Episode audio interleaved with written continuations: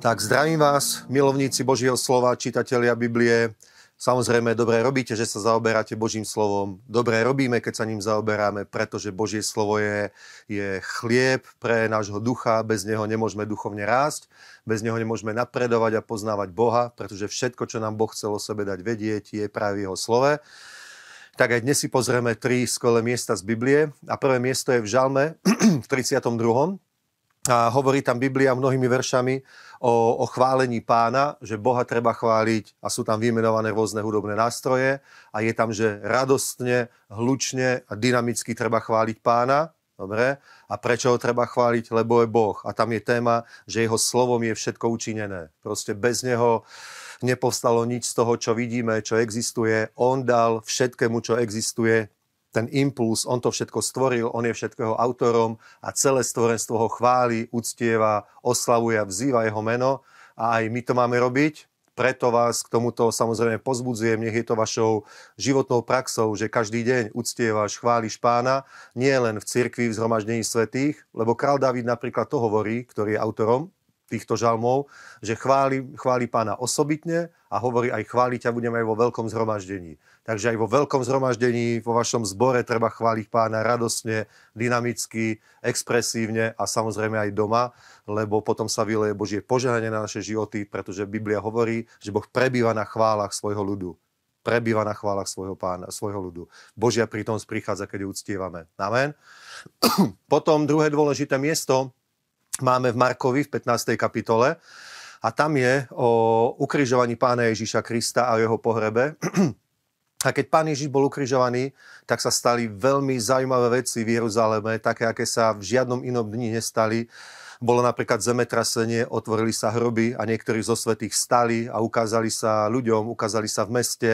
Potom, ja neviem, nastalo zemetrasenie, tma nastala, chrámová opolna sa roztrhla a bolo to veľmi proste dynamické, pretože sa na zemi stalo niečo, niečo fantastické, niečo neuveriteľné. Diabol si myslel, že triumfoval, že sa mu podarilo Božího syna zabiť, odstrániť, ale on nevedel, že práve urobil najväčšiu chybu, akú kedy mohol urobiť, že si práve podpílil konár, že týmto úplne dal si vlastný gól, porazil sám seba Dobre, tým, že bol Pán Ježiš Kristus ukrižovaný, pretože my vieme, že on tretieho dňa vstal z mŕtvych. Dobre, ale to v tejto časti písma nie je.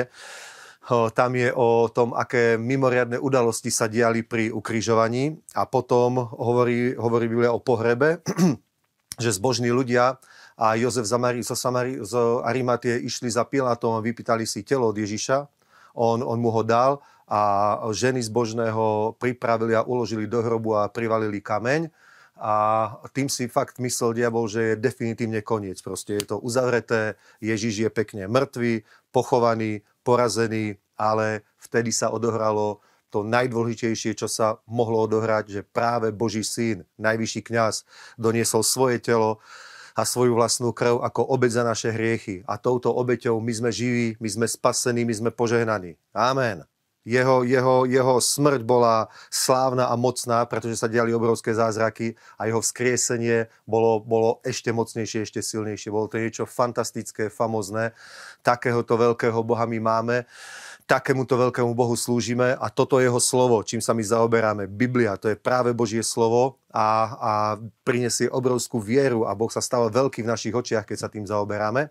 Na tretie miesto máme z tretej knihy Možišovej, z 23. kapitoly a tam hovorí Biblia o, o zaujímavých veciach. Hovorí o siedmých sviatkoch, ktoré sú v Izraeli a to je sobota, ktorá sa opakuje každý týždeň, je to siedmy deň. A potom je tam o, 6 sviatkov, tri jarné, tri jesené a oni sú proroctvom celého toho diela spasenia, ktoré Boh o, o, sa rozhodol, že vykoná pre nás, aby sme boli spasení.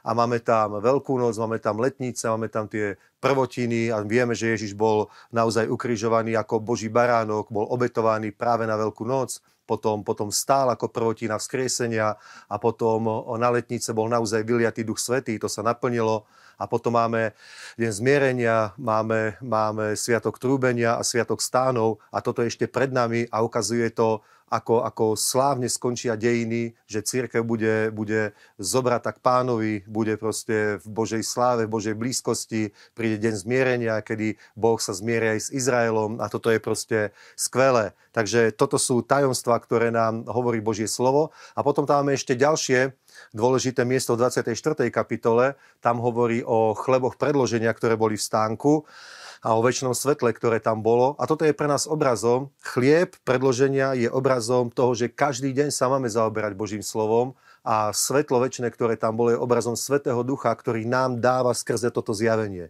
Keď my sa zaoberáme Božím slovom, Svetý Duch nám dáva zjavenie. Keď sa nezaoberáme Božím slovom, Svetý Duch nám nedáva zjavenie, pretože nemá materiál, z ktorého by nám dal zjavenie.